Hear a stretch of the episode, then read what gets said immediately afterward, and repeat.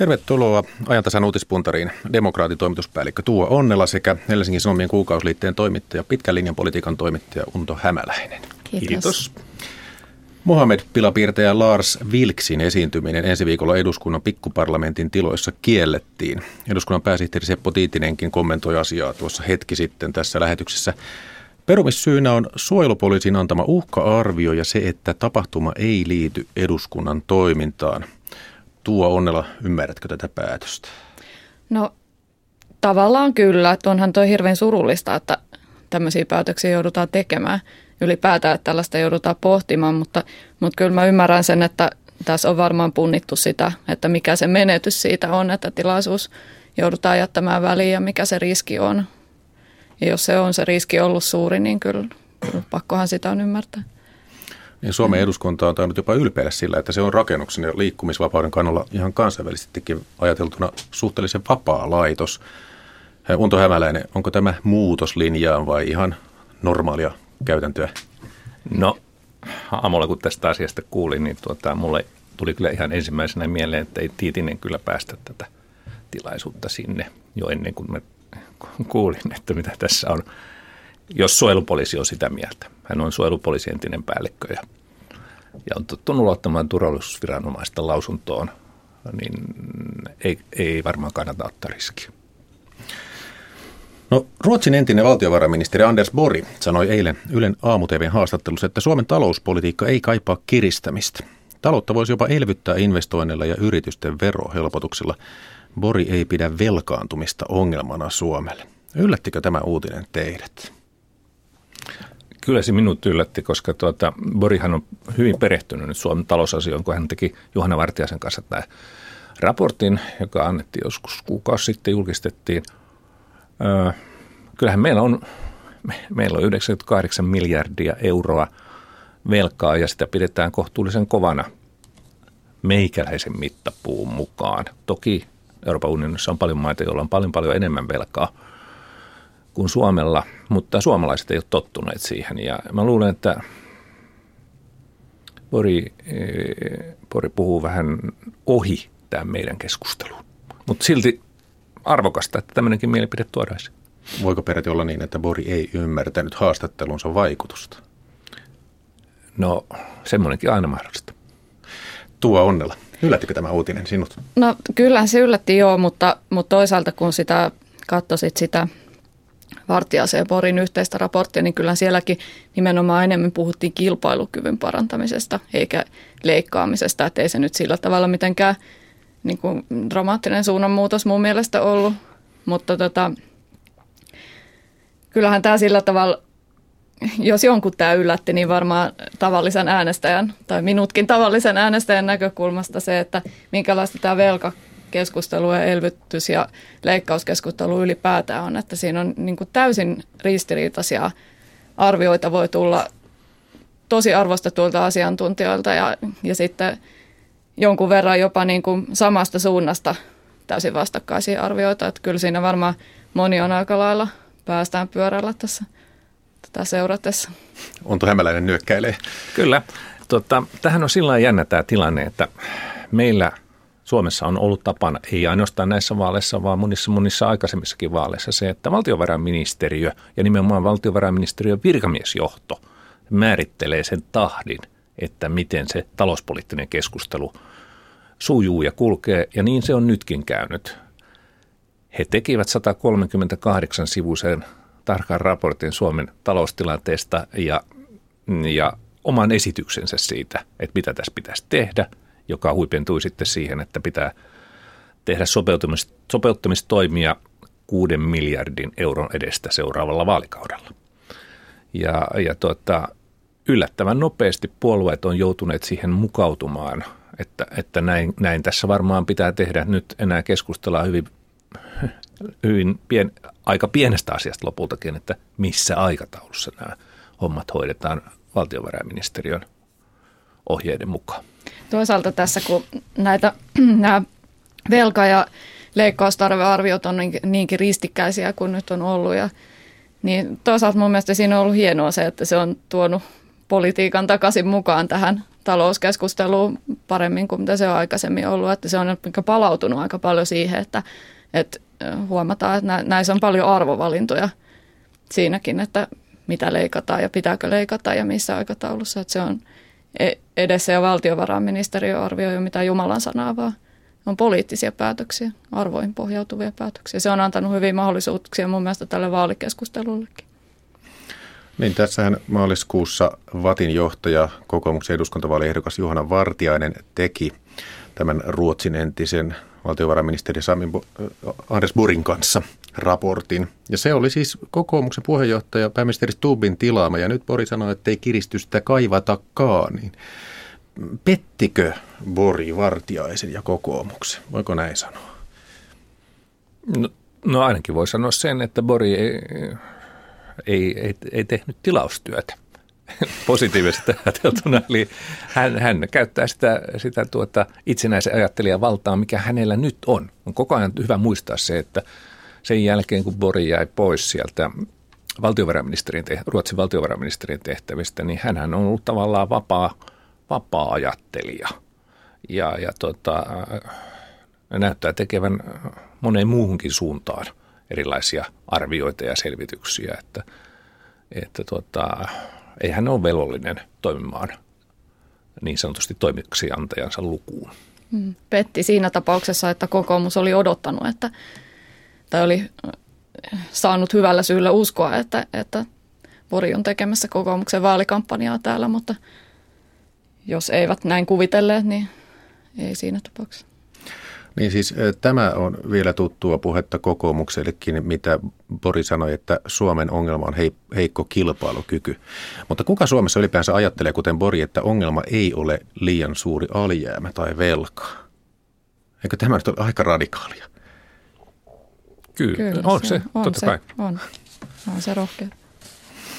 No Helsingin Sanomien luetuimmassa uutisessa ehkä vielä tälläkin hetkellä komeilee Nordean pääekonomisti Aki Kangasharju, joka Helsingin Sanomien uutisten mukaan sanoi näin, että köyhimmille ei anneta rahaa, koska he eivät osaa käyttää sitä. Mitä tuumaatte tästä Kangasharjun raflaavasta lausunnosta?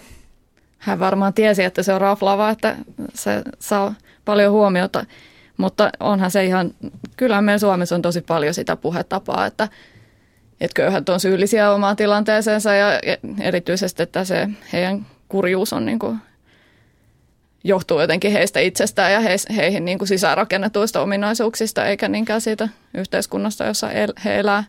Kyllä tämä on ihan yleinen puhetapa ja ajattelutapa, mutta ehkä, ehkä tässä nyt on poikkeuksellista se, miten suoraan se on sanottu. Että aika usein tämä ajattelutapa, vaikka henkilöllä olisikin se, niin sitä pyritään jonkun verran kumminkin verhoamaan. Unto Hämäläinen. Tämä keskustelua käytiin eilen Mediatorilla Sanomatalossa, ja siellä oli kaksi, vasta- kaksi asiantuntijaa vastakkain. Toinen oli Aki Kangasharju ja sitten Juho Saari, joka, joka on sosiaali- sosiologia ja sosiaalisten suhteiden ja sosiaalipolitiikan taitaja. Ja siinä pohdittiin juuri sitä, että millä tavalla ää, esimerkiksi tuloerot ovat kehittyneet, mitä vaikutuksia, yhteiskunnallisia vaikutuksia sillä on ja, ja niin poispäin. Ja Ja tämä oli tämmöinen ehkä akateeminen keskustelu, joka mä en ollut sitä kuuntelemassa, mutta seurasin sitten, että mitä siellä oli sanottu, niin siellä oli kyllä puhuttu ihan niin kuin suoraan ja suomea puolin ja toisin. Että, että tuota, näin, näin Kangasharju oli siellä lausunut. Jotkut varmaan perustelevat tämän niin, että tämä on niiden lausuntoja, jotka, joka on muka totta, mutta sitä ei uskalleta ääneen sanoa. Mm. Ja tietyllä tapaahan mä voin nyt sanoa, että se on totta, jos mä saan jatkaa tämän tarkkaan, mitä mä tarkoitan. Että kyllähän Suomessa on tämä niin kuin huono-osaisuuden kierre ja sellainen huono-osaisuuden kasautuminen. Kyllähän se on ihan todellinen ilmiö ja se, se tarkoittaa sitä, että, että ihmisillä, joilla on köyhillä ihmisillä, jo, joilla, jotka on siis rahallisesti huonossa asemassa, niin usein siihen kertyy myös muita huono-osaisuuden piirteitä. Ja yksi niistä voi olla vaikka syrjäytyminen ja, tai kyvyttömyys niin kuin osallistua, toimii yhteiskunnan byrokratiassa, ymmärtää sitä. Ja kyllähän se voi johtaa siihen ymmärrettävästi, että, että se on niin kuin vaikeampaa se rahan käyttö sillä tavalla, kun yhteiskunta on sitä, sitä odottanut. Se, et, tietyllä tavallahan tämä voi olla totta, mutta se, että et onko kuitenkaan ok sanoa, että leimata koko ryhmää tai ennen kaikkea onko ok sanoa tällainen heitto ilman, että sit pohditaan niitä syitä, että mikä se koko moninaisuus siinä on ja mistä se tällainen huono-osaisuuden kierre ja kertyminen, mistä se johtuu ja onko se sen työttömän vika vai onko se kenties nimenomaan yhteiskunnan rakenteisiin liittyvä asia. Kangasharju sanoi Hesarissa myös, että ei ihme, että sohvan pohja houkuttaa. No tässä nyt tulee se, että mihin perustuu se oletus, että köyhyys johtuu mukavuuden halusta tai laiskuudesta? Joo, se on kyllä tosi vaikea, vaikea kyllä käsittää, että kuinka moni oikeasti meistä kokisi sellaisen elämän mukavaksi, että, että ollaan sohvan pohjalla ja nautitaan yhteiskunnan tukia täysin yhteiskunnan ulkopuolella ja kärsitään huonommasta terveydestä ja muista tällaisista ongelmista, jotka köyhyyteen liittyy, niin ei meistä nyt kauhean moni valitsisi sitä, että joo, mä otan tämän siksi, kun tämä on niin mukavaa. No, kun luin, luin tuon, mitä, mitä siteerasit, niin tuli nyt tietysti mieleen se, että, että kun kuulun itsekin niin sanotusti yhteiskunnan hyväosaisiin, niin kyllähän se tietysti niin on, Että, että aika ajoin t- tulee sellainen tuntu, että miksi ne ei tee tai miksi ne ei mene töihin tai, tai miksi ei tälle asialle voida mitään. Mutta, äh, mutta sitten kun vähän rauhoittuu tässä tilanteessa ja miettii sitä yksilöiden kannalta ja, ja tämmöisenä laajempana yhteiskunnallisena probleemana, että mistä tässä on kysymys, niin, niin ei siinä todellakaan ole kysymys siitä, etteikö ne ihmiset haluaisi tehdä töitä. Totta kai on myös ihmisiä, jotka ei kykene eikä halua, mutta, mutta mä väittäisin, että se on niin pieni joukko, että sillä ei ole tämän mm. ison, ison asian kannalta juuri mitään merkitystä. Ja nekin harvat, jotka ei oikeasti halua tehdä töitä, niin, niin sekin on paljon monimutkaisempi kysymys kuin se, että, että heillä olisi ikään kuin kaksi tasavahvaa vaihtoehtoa, josta he nyt sitten vaan valitsisivat, että no enpä nyt haluakaan näitä töitä, että se, se miksi on ajautunut sellaiseen tilanteeseen, että ei halua olla mukana tässä yhteiskunnassa, niin siihen on, se voi olla tosi pitkä tie. Kuuntelitte Ajantasan uutispuntaria. Tällä kertaa keskustelijoina Helsingin Sanomien toimittaja Unto Hämäläinen ja Demokraatin toimituspäällikkö Tua Onnela. Puhutaan tosiaan tuosta työstä. Useammallakin puolueella on vaaleissa iskusana työ. Siellä on työn kautta, kannustetaan työntekoon. Mitä se oikein tarkoittaa? Ovatko suomalaiset niin laiskoja, että tätä pitää hokea? Tota, mä luulen, että tämä nyt on tullut tähän keskusteluun aika pitkälle sen takia tietysti, että, että työttömyys on lähtenyt nousuun ja, ja me, meillä on kiistatta työttömyysongelma. Ei, ei siihen, siitä pääse mihinkään, mutta kyllä meillä on myös toinen ongelma ja se on se, että öö, miten mä nyt sanoisin sen nätisti, että nyt puhutaan siis, puhun nyt yleensä Voi sanoa rumastikin. Politiikasta, puhun mediasta, meidän talouselämästä, oikeastaan koko siitä, siitä niin kuin yhteiskunnan ylimmästä ja keskustelua käyvästä kerroksesta, niin kyllähän meidän kaikkien pitäisi nyt tunnustaa se, että meillä on aika köykäiset reseptit työn lisäämiseen, että jotenkin, jotenkin kun katseli, katseli eilen tuota Yleisradion T V-tenttiä, jossa oli tällä kertaa Juha Sipilä tentittämänä ja, ja aikaisemminkin esimerkiksi nämä puheenjohtajatentit, jossa on sitten pilkottu nämä työlupaukset kysymyksinä ja, ja pyritty yksilöimään, että mitä te tarkoitatte, että kun kuvittelette, että vaalikaudella syntyy sata tuhatta tai kaksisataa tuhatta työpaikkaa, niin onhan se ollut aika hirveää kuultavaa. Koska se on paljastanut se, että näissä, näissä puheissa ei ole kauheasti katetta, tai niissä ei ole välttämättä mitään katetta. Ajatteletko samalla tavalla, Tua Onnela? No mulla tuosta Sipilästä tarttuu oikein erityisesti korvaan se, kun äh, hän sanoi, että, hän, että keskusta kannattaa työnantajille lisää joustoja ja työntekijöille lisää turvaa. Jos keskusta onnistuu nämä asiat sulavasti sovittamaan yhteen, niin, niin keskusta on löytänyt melkoisen viisasten kiveä, että si- siinä vaiheessa aika iso osa suomalaisesta poliittisesta keskustelusta voidaan lopettaa, jos nämä kaikki voidaan, voidaan yhtä aikaa toteuttaa. Et mun mielestä se kuvasi aika hyvin sitä, että että hän ei tosiaan oikeasti halunnut ottaa minkäänlaista kantaa näihin työasioihin ja hän halusi, halusi tavallaan käyttää työteemasta, vaan sen työhän on siis semmoinen sana, että, että sillä voi tarkoittaa poliittisessa keskustelussa ihan hirveän monia asioita, mutta joka tapauksessa se tuo lähtökohtaisesti aika myönteisen mielikuvan ja sen takia se on suosittu. Sen takia se voi esiintyä Sipilän puheessa ilman, että hän kuitenkaan oikeasti haluaa sanoa siitä yhtään mitään. Mutta eihän se ole vain Sipilä. Ei, kaikki puolueet tätä hoitaa. Ja sehän olisi yksinkertaisesti, jos sanottaisiin niin, että tehdäänpä yhdessä niin, että järjestetään mahdollisimman monelle työpaikka. Mutta kun nyt se tuntuu olevan sellainen painostava, että me emme tee täällä tarpeeksi töitä.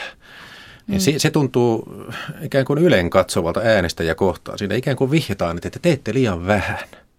Joo, etenkin kun sitten ei, ei niitä keinoja tosiaan, ei, ei niitä oikein nyt irtoa, että millä sitä työntekoa nyt sitten lisättäisiin.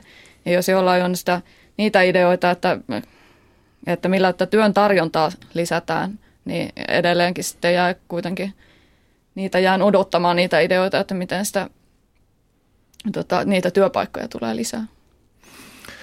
Kreikka on vaatinut Saksalta sotakorvausten maksamista kaksisataakahdeksankymmentä miljardia euroa. Die Welt-lehti kertoi tänään, että saksalainen opettaja Stefan Kisters on maksanut osuutensa sotakorvauksista. Hän laski, että hänen osuutensa on satakolmekymmentäviisi euroa ja lahjoitti summan maailman lääkärit-järjestölle, joka toimittaa humanitaarista apua kreikkalaisille. Tämmöinen jännä uutinen tuli tänään. No paraikaa Kreikan hallitus kiemurtelee säästösitoumusten kanssa ja Suomessa perussuomalaisten puheenjohtaja Timo Soini on sanonut, että vaalien jälkeen voimme ilmoittaa Kreikalle, että pitäkää, pitäkää tunkkinne. Onko Kreikan kriisi ja tukeminen, onko se jo väljähtänyt tällainen ikuisuusteema, kun sitä on vuosia jatkunut, vai vieläkö se auttaa näissä eduskuntavaaleissa perussuomalaisia? Mä uskon, että se on kyllä aika pahasti väsynyt se aihe. Se on ollut niin kauan sellaisessa epämääräisessä tilassa, että suomalaiset on jo tottunut siihen. Ei se enää jaksa ketään niin kuin kauheasti pysäyttää eikä pelottaa, koska just niitä konkreettisia kuvia siitä, että mitä on tapahtumassa tai mitä voi tapahtua, niin niitä on, on niin vähän ja, ja siitä on puhuttu jo niin kauan. Sitten suomalaiset on myös huomannut, että, että ei se nyt aikaisemminkaan tämä Kreikan auttaminen mihinkään maailmanloppuun johtanut ja ehkäpä nyt joku pikkuhiljaa on jo hoksannut senkin, ettei se Kreikan lainat tarkoittanut sitä, että sinne ylipäätään lähetettiin jotain rahaa, että lainaaminen ja rahan lähettäminen on eri asia. Mä luulen, että tämä on, tämä oli vähän niin kuin tässä tämä vaalikeskustelu Kreikasta. Eikö se edellisissä vaaleissa Portugal tullut viime hetkellä? Kuinka nyt käy, Unto Hämäläinen? No mä luulen, että nyt ei tule ihan samanlaista loppunousua siis rajojen ulkopuolelta, kun viime kerralla olet ihan oikeassa, että silloin se tuli just sillä hetkellä ja kun vaalit oli, vaalit oli huipentumassa ja silloin se ilman muuta sinetöi perussuomalaisten suuren voiton, koska, koska se oli niin herkullinen tilanne. Tämä Kreikka on nyt, me ollaan neljä, viisi vuotta kohta tätä Kreikkaa pohdittu, eikä kenelläkään ole, ole mitään semmoista lääkettä, että miten tässä Suomenkaan pitäisi toimia.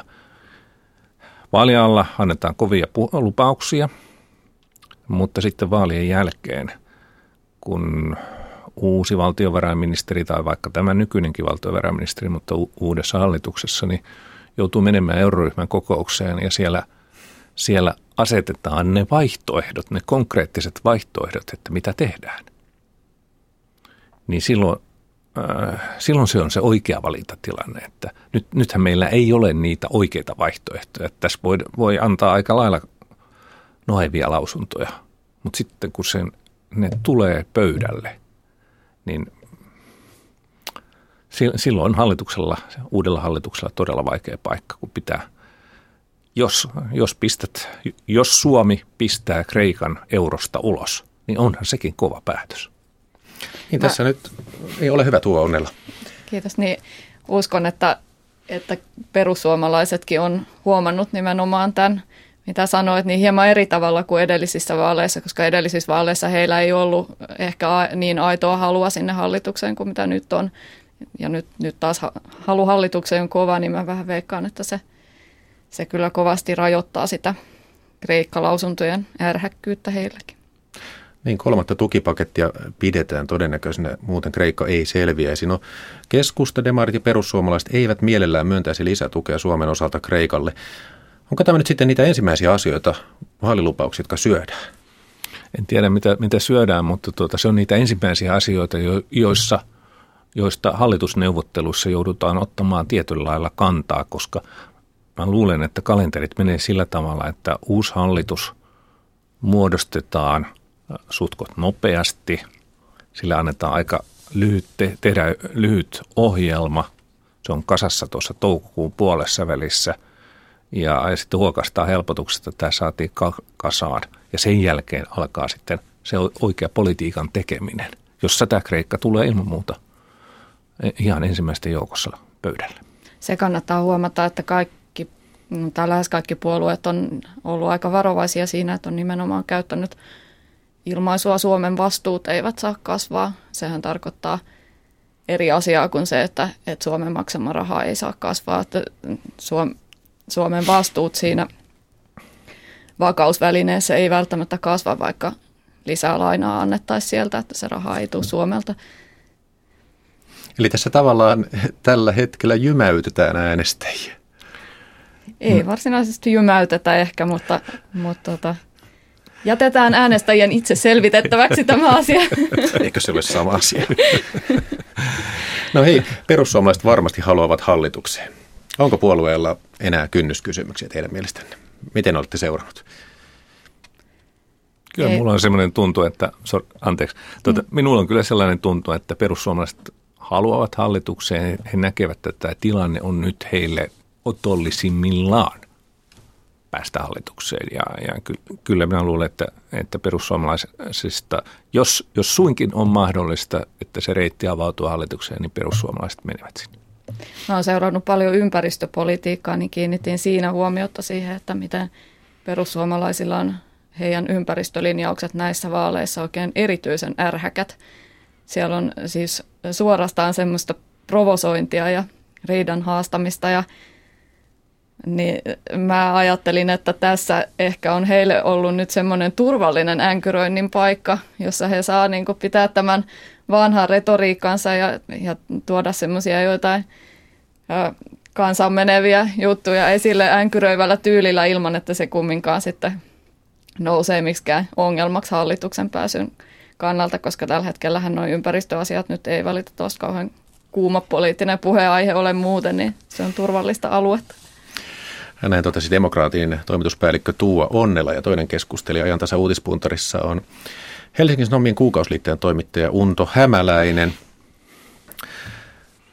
Vielä perussuomalaista sen verran, kun tänään Ylen puoluepäivässä on perussuomalaiset pääteemassa tai huomion kohteena, niin miten käy perussuomalaisille, jos se ei menesty vaaleissa ja jää oppositioon?